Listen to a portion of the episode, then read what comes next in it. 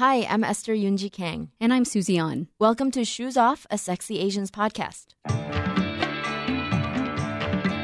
Today's sexy Asian is a literal rock star. Sameer Gadhia is the frontman of the indie rock band Young the Giant. The band's latest album, American Bollywood, bridges South Asian and Western culture.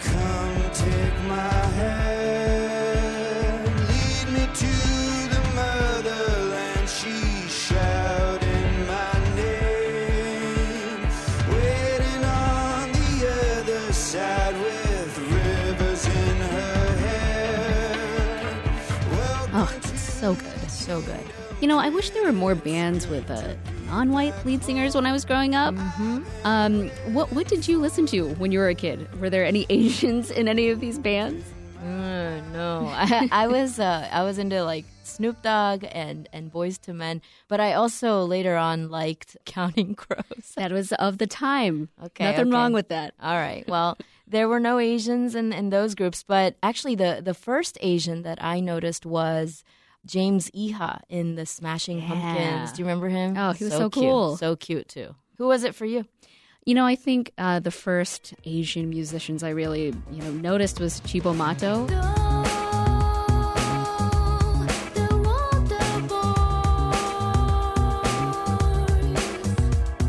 They were like Japanese expats who formed a, a band in the US, and it was, you know, just kind of like fun, silly music, nothing that was that serious. And I think I was really more drawn to them because they were two Asian women in the American rock scene. Yeah, that's pretty cool. You know, it's kind of wild if you think about it how when you're growing up, whatever music uh, you listen to kind of just becomes like your identity. Isn't that weird? Yeah, I mean, it was just, it was kind of a trap, Yeah. too, you know, like, because you're an Asian kid. If you listen to rap music, you were accused of trying to be black. That's If right. you listen to rock music, oh, you're, trying to be white. you're trying to be white. Yeah. But it's like, what can we listen to? Can't win. Can't win. I mean, maybe techno, but even then, that's not just an Asian genre. I Mm-hmm. mean, Yeah, well, I think the good news is that today there's a lot more Asian Yeah. representation in music sure. and different genres. So hopefully, uh, none of the young people growing up these days will be accused of, of being being white or black or just whatever. themselves. Yep, yep, that's the hope. Well, our guest today managed to rise above all of that and forge his own path in music. Sameer Gadhia is trying to change that narrative of indie rock by telling his own story. He also tells us how he could have been Dr. Gadhia. And that one time, a fan threw a prosthetic leg at him on stage. That's coming up after the break.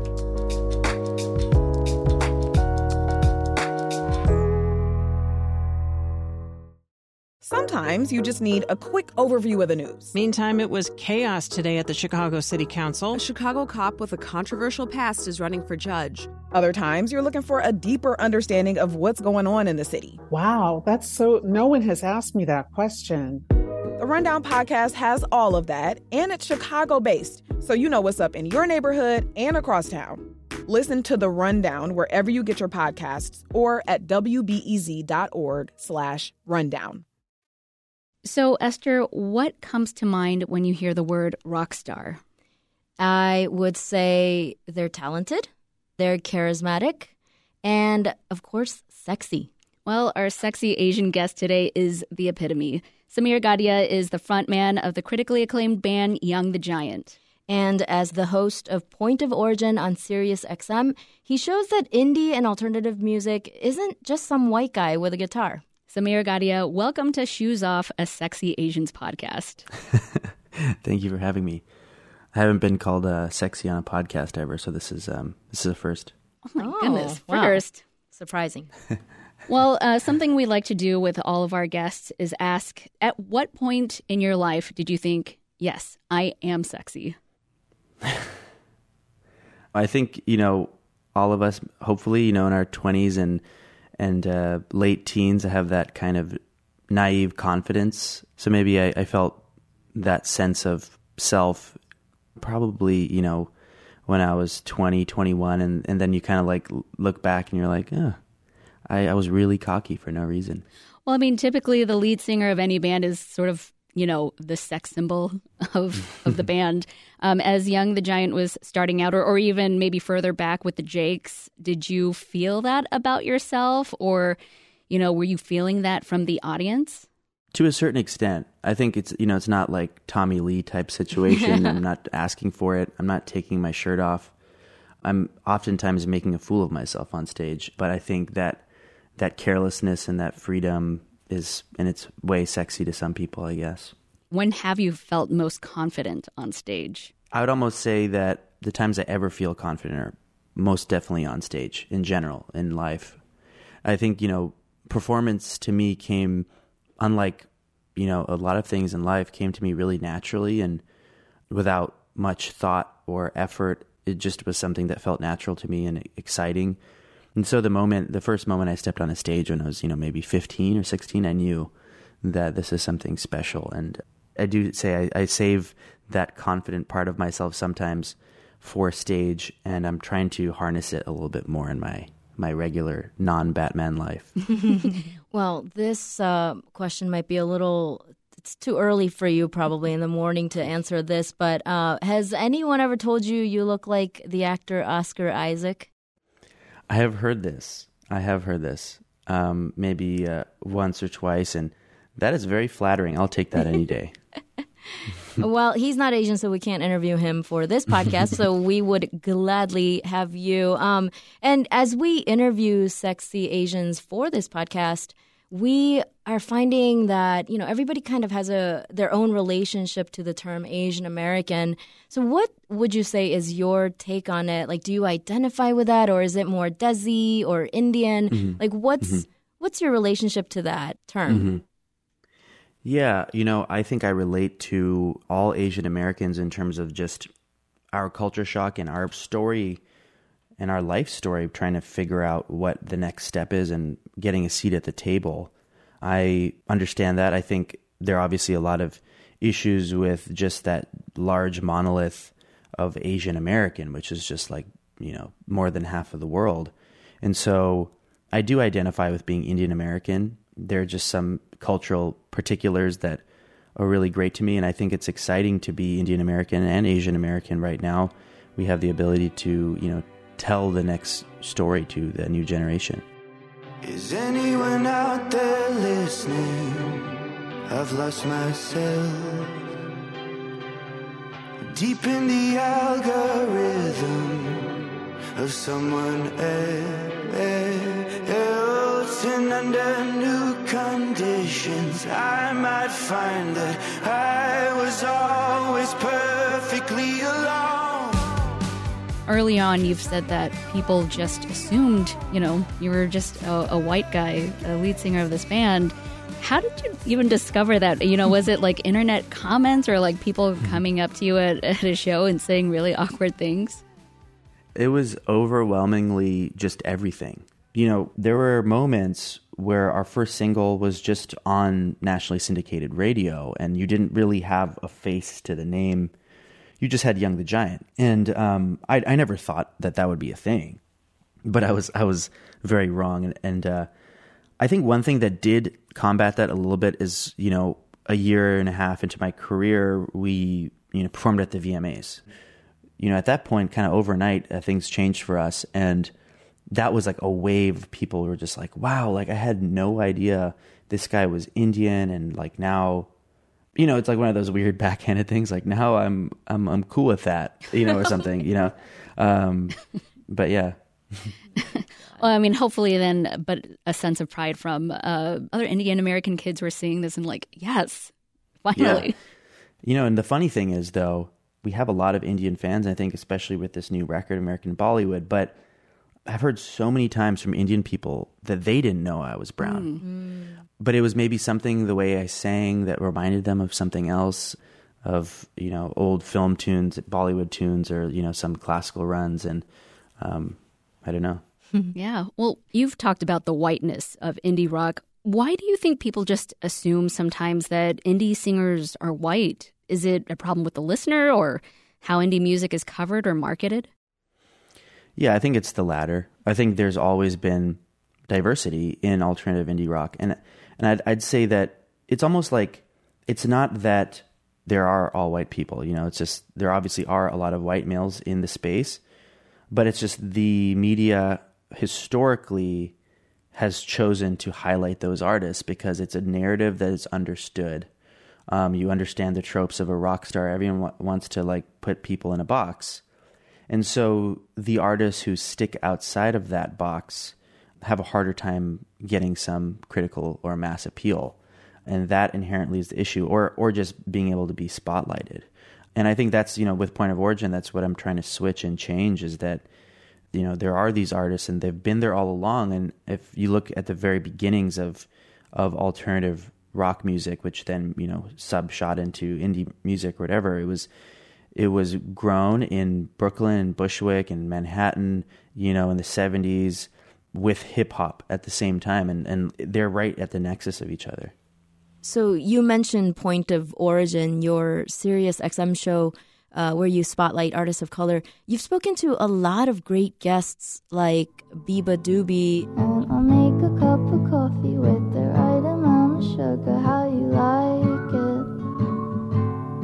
And Sudan Archives.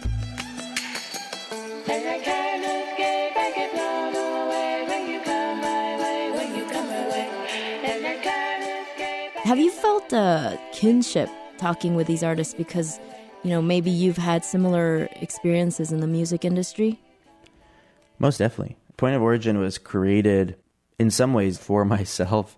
I had kind of come to this realization uh, sitting by myself or with my family that, you know, when I hung my hat up and could try and talk to people about the things that had happened in my career, people were unsure of how to understand it. And I, I remember I just headlined the forum in LA, and a good friend of mine who's a dean at USC, he's an Indian uh, professor. He came to the show, and he's like, "You know, I think you're the first Indian American to ever like headline the forum and sing it and mm. And be the lead singer." He's like, "Why is no one talking about this?" Mm-hmm. And I realized, you know, it wasn't necessarily for me, but it was like when we can create a community where we can celebrate these like touchstone moments, it's something that's exciting. And so when I got into Point of Origin, started talking with all these artists, it didn't matter. You know, I've had so many artists. I've had artists in Korea. I've had artists in South America, all over the states, um, in Europe, and there's this kind of feeling of misunderstanding that is universal. Mm. So, identity and belonging are major themes in your music with albums like Home of the Strange and Mirror Master. But Young the Giant's latest album, American Bollywood, feels even more personal and vulnerable. Why did it feel like now was the right time for this album? I'd had a lot of time to sit, and it was a long time in between Mirror Master and American Bollywood. We had written a whole record for the most part. And something just didn't feel right. I knew that the next step that I wanted to do was to really speak truth out there, even if no one really understood it, that I needed it for myself to tell this story. And so the title track, American Bollywood, was the first song that I wrote in my home studio. He was strong just for his mother, barely turned 13 when life made a man of him. His father took the train to Bombay just to make a living. On the tracks, he said to him, I'm not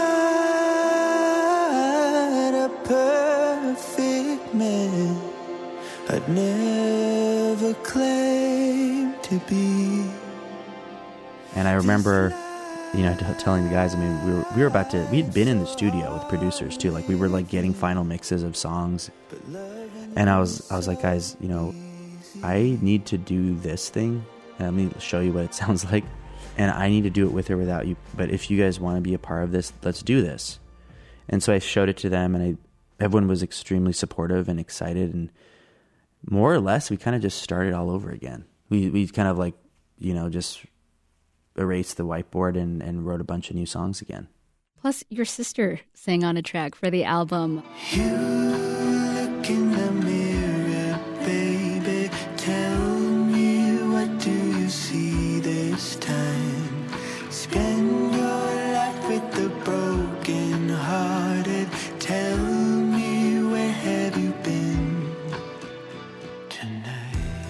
look in the mirror very close. Um, w- was it meaningful to be able to create art together?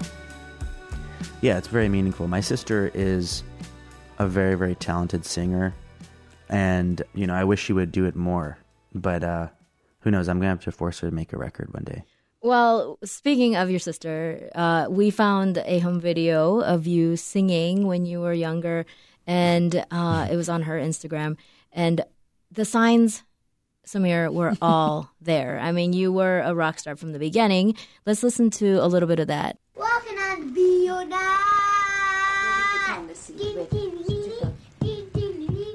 Walking on the Bio Oh, walking on the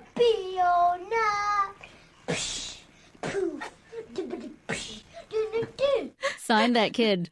Oh my god! What are you even singing? Okay, you're using your sister's foot and hand as a microphone, and you you're doing your own drum solo. What what are you singing? Rocking on the Bo9. What is that?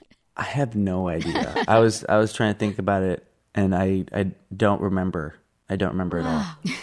um, there was always music in the house, and my dad loves music, so there was just a lot of Michael Jackson. There was a lot of Pink Floyd. There was a lot of Queen. You know, and Queen. When I found out Freddie Mercury was Indian, I was like, you know, Parsi.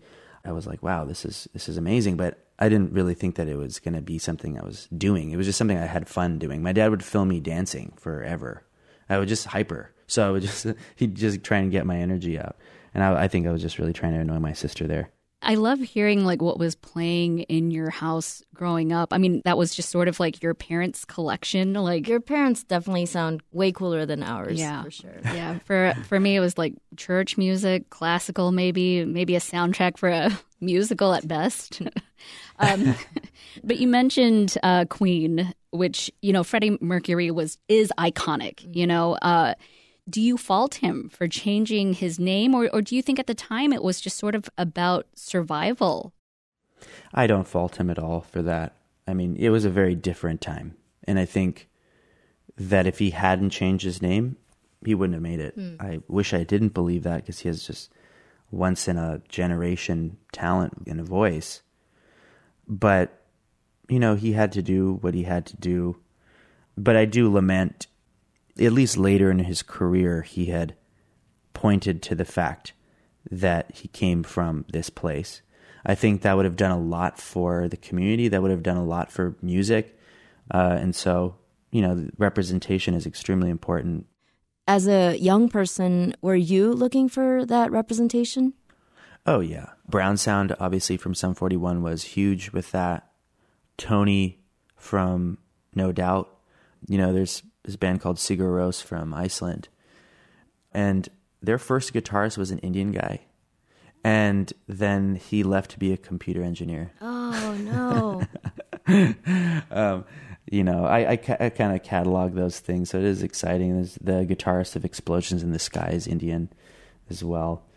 So yeah, I love that. Sticking uh, with your your teen years, uh, you met your bandmates in high school and played in local Battle of the Bands in Southern California. When did you all realize you had something special? I knew that I could sort of sing. You know, I could sing in the shower and and you know, we practiced for months in a garage before we like had some songs and before I you know actually went on stage. But I do think it was like the first time I went on stage. You know, it was kind of this thing that it wa- I don't quite believe in fate, but I it's one of those things where I never actively was like really hustling to make music my thing. If anything, I was like almost I was in denial that it was my true love. You know, I was I went to college and I was studying something else, and it like really took like a year into my career actually, where I stopped for a second. I was like, wow, these things have just found me in some way. You know, with these battle bands, I was we were going on stage. I remember there was one show. It was a battle of the bands. It was the first show we ever played, and we weren't even on the ticket, but our friend's band was. And they're like, "You guys should come on stage and play a song." Oh, and they had active judges there, and so we we came on, played a song, and just left. And the judges were like to the band that had let us do that. They're like, "That was the stupidest thing you could have done because they're way better than you." at that t- and uh, the music at that point was not good. We weren't we weren't writing great songs, but it was just there was an energy there, an excitement. Yeah. Well, I mean, you mentioned, you know, focusing on your music in college, but you ended up leaving Stanford. What was it like having to make that decision to leave, you know, a, a place where there's predictability, there's sort of a mission, you know what you're uh, headed towards? It was a very tough decision. I think, and it's probably one of the toughest decisions, or the, the most important decision I made in my life, you know, in some ways. I think it was a leap of faith, but at the same time, it came with some stuff that I could understand that, okay, things are moving forward a little bit here. You know, I, I like to speak at colleges, and there's just this general census where some people feel like they aren't really doing what they want to do. And, you know, I just say, you know, you can fail at doing something that you really don't want to do. So you might as well just try, you know, to do the thing you love. And that being said, I mean, there are people who come up to me and they're like, yeah, I, I just want to drop out and maybe I should drop out. And I'm like, well, you know, you should just stop for a second. But, you know, at that point, we had kind of gotten some label attention. We'd had some management attention. We'd gotten an offer to play with the Kings of Leon. We're selling some records in Japan. And uh, it was like, okay, well, this makes enough sense. We're like, I could put a year into this and do it. That being said, I feel like a lot of people should take time off, you know, in college. I mean, there's no reason to waste all the opportunities and all the chances uh, that you have there when you're burnt out. So there's, you know, uh, a lot of people, particularly at you know those those schools like Stanford, they were burnt out. I mean, they they like finally gotten to the place they wanted to be, and now they just want to like kind of chill and uh, that's not how the world works. You know, you still have to continue. Some of the most successful people I know never went to college. It's weird to think that you could have been Dr. Sameer Gadhia at this point, and we could, you know, you could be at a doctor's office and you just completely change lanes. And I think about how you had to explain that to your parents, right? Like, I think in an interview you said that you had some spreadsheets and you showed the math of like, this could really work out, like, I can make a living or what have you. And your mom was a singer, right? And so did she come around to this idea before your dad did? Was it staggered? Mm-hmm. Did they, did they kind of come together? Like, what was that mm-hmm. like for them? Yeah, it was tough for them. I, you know, my mom was a singer by hobby and she like loved music. My dad's mom was a professional singer at the very beginning when she was really young and then, you know, had the pressure to start a family. She was one of the only family members who had no issues with it at all. She was like, please do it because I didn't get to do it, obviously. And I think she was pretty bitter about that, you know, understandably through the course of her life. My parents, I think at the time I wanted to believe that they didn't want me to do this because of, you know, what would people say? You're not going to make money.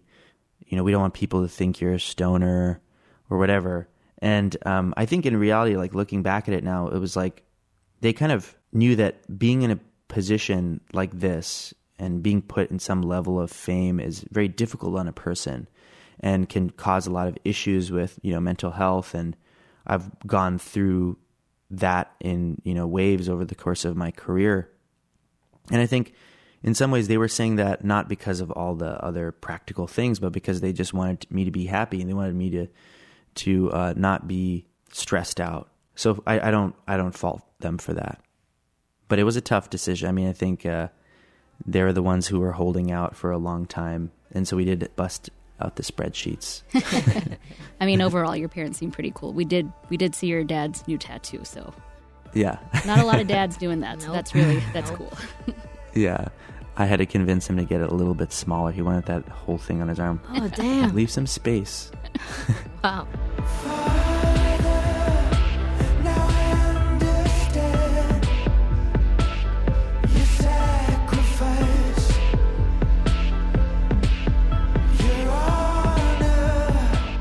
After the break, Sameer talks about dealing with racism as an Indian American musician and about interesting encounters with fans. Stay with us.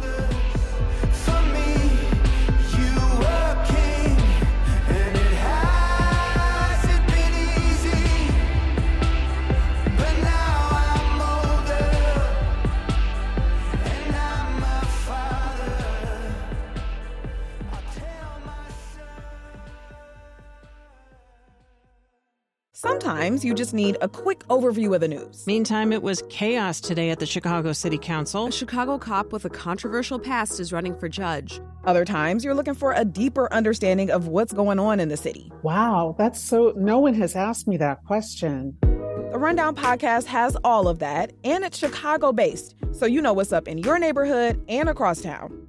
Listen to The Rundown wherever you get your podcasts or at wbez.org slash rundown. As children of immigrants, or even as people of color, sometimes societal pressures can make us feel like we don't belong on stage. Was that ever an issue for you?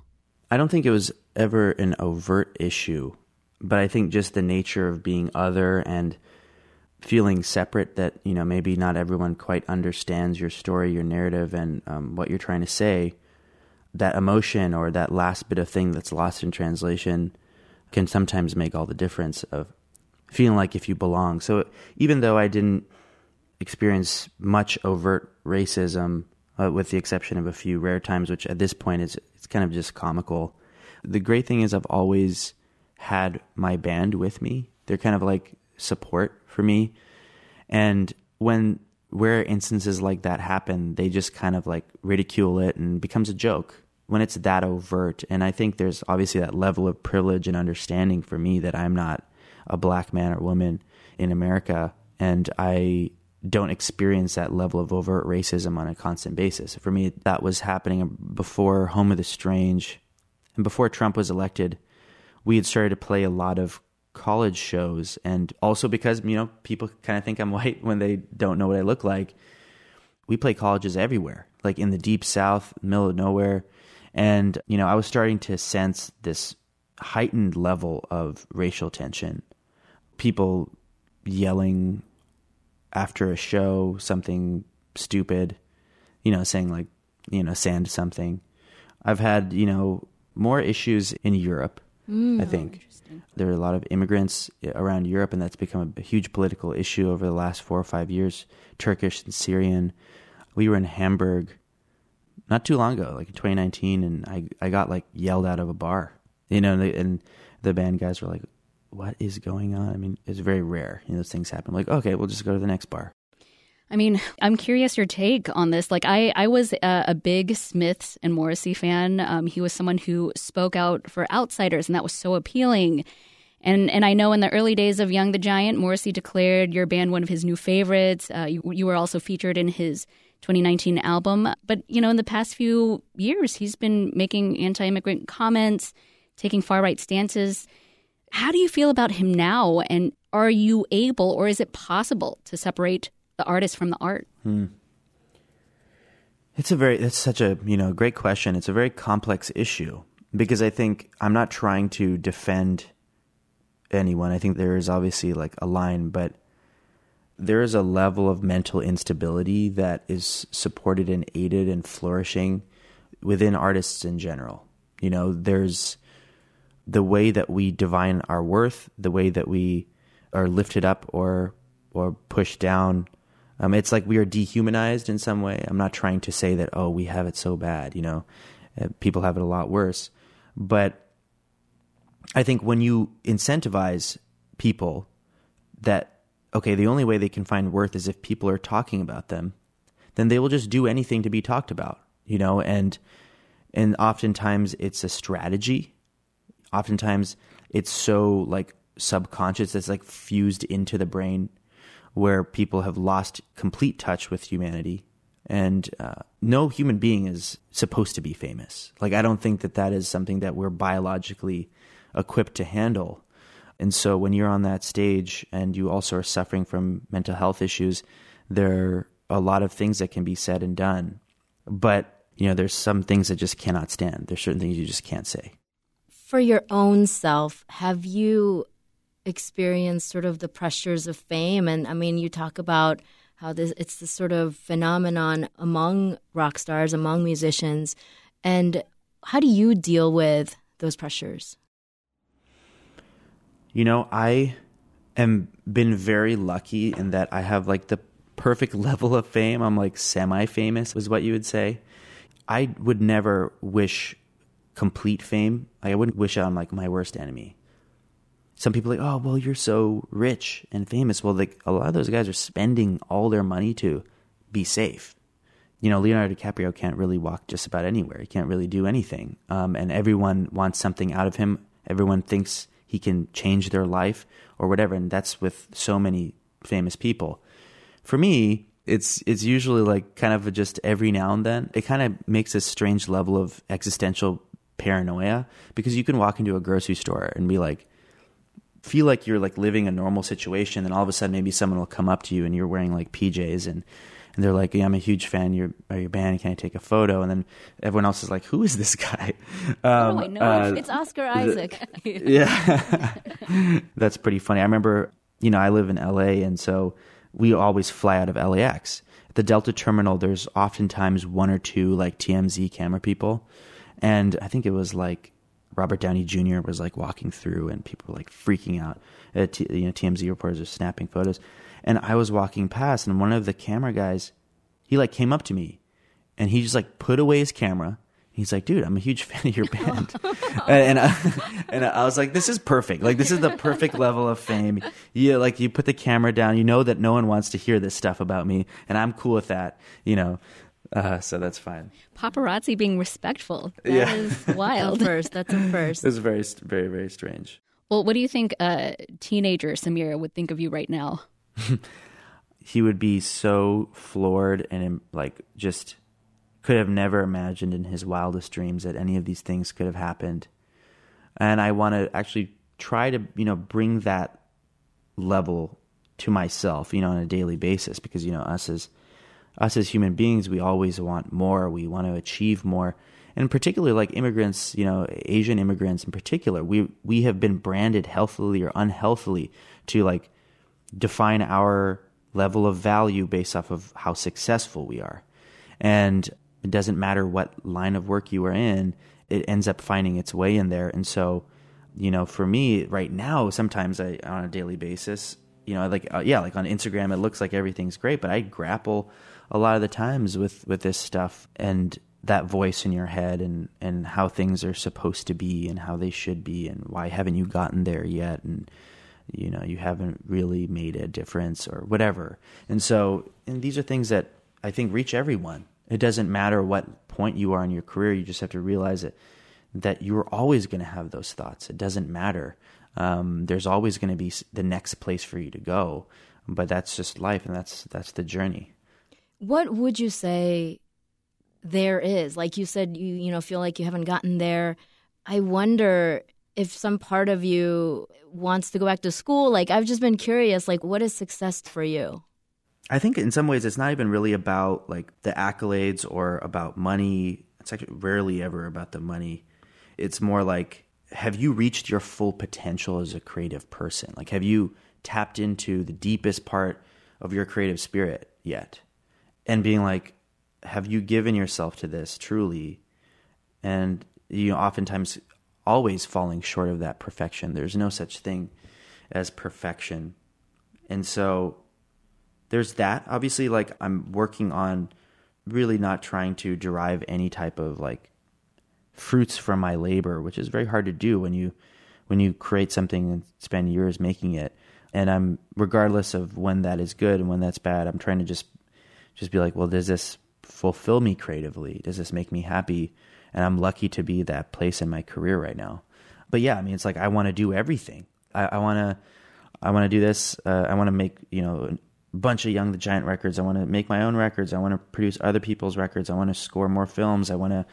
I've been doing a lot of like fiction writing again. I've been doing a lot of screenwriting. I want to be doing all those things, but at the same time, you know, I need to take some time for myself and so I can give that time to my family as well.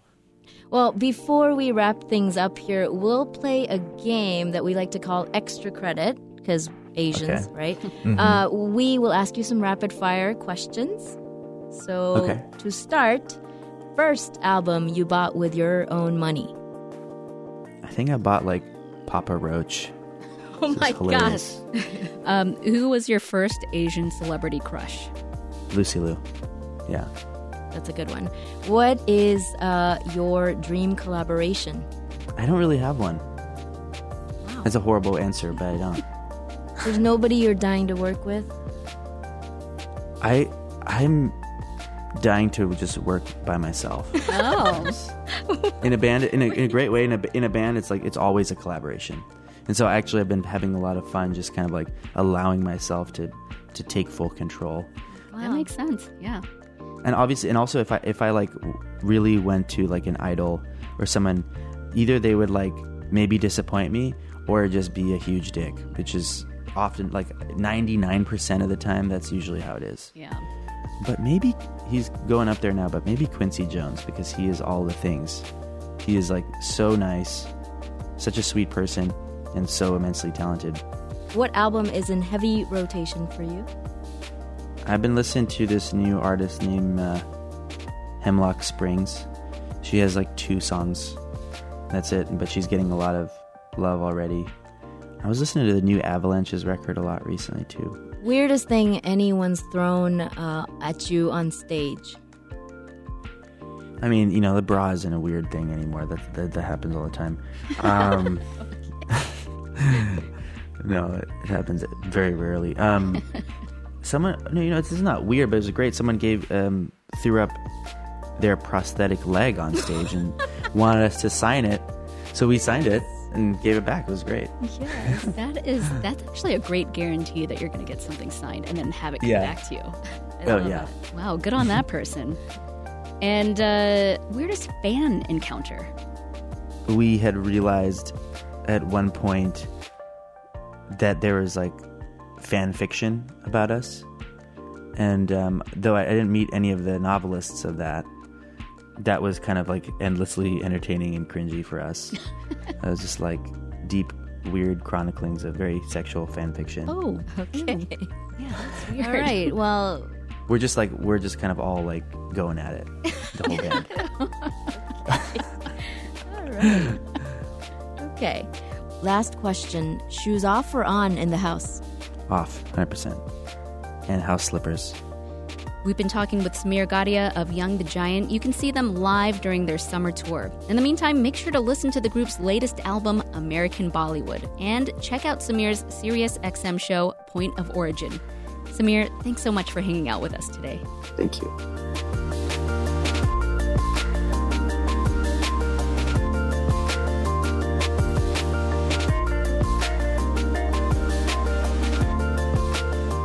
After every episode, we've been asking for your sexy Asian nominations. This time, we want to hear what this show has meant to you. As we wrap the first season of this podcast, tell us what did you love about Shoes Off? Did you have a favorite guest? Was there a particular moment that has stayed with you? Email us a voice memo at shoesoff at wbez.org.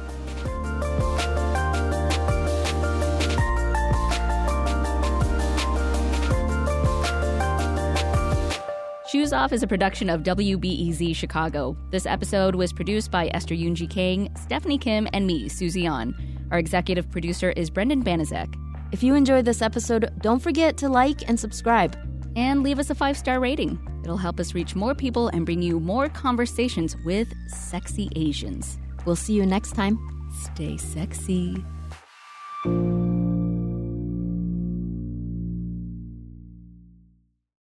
Do you need a break from the news? Well, my friend, Nerdette Podcast is here for you. Our show is all about delight. We laugh about what's happening in pop culture and feature thoughtful interviews with fascinating people.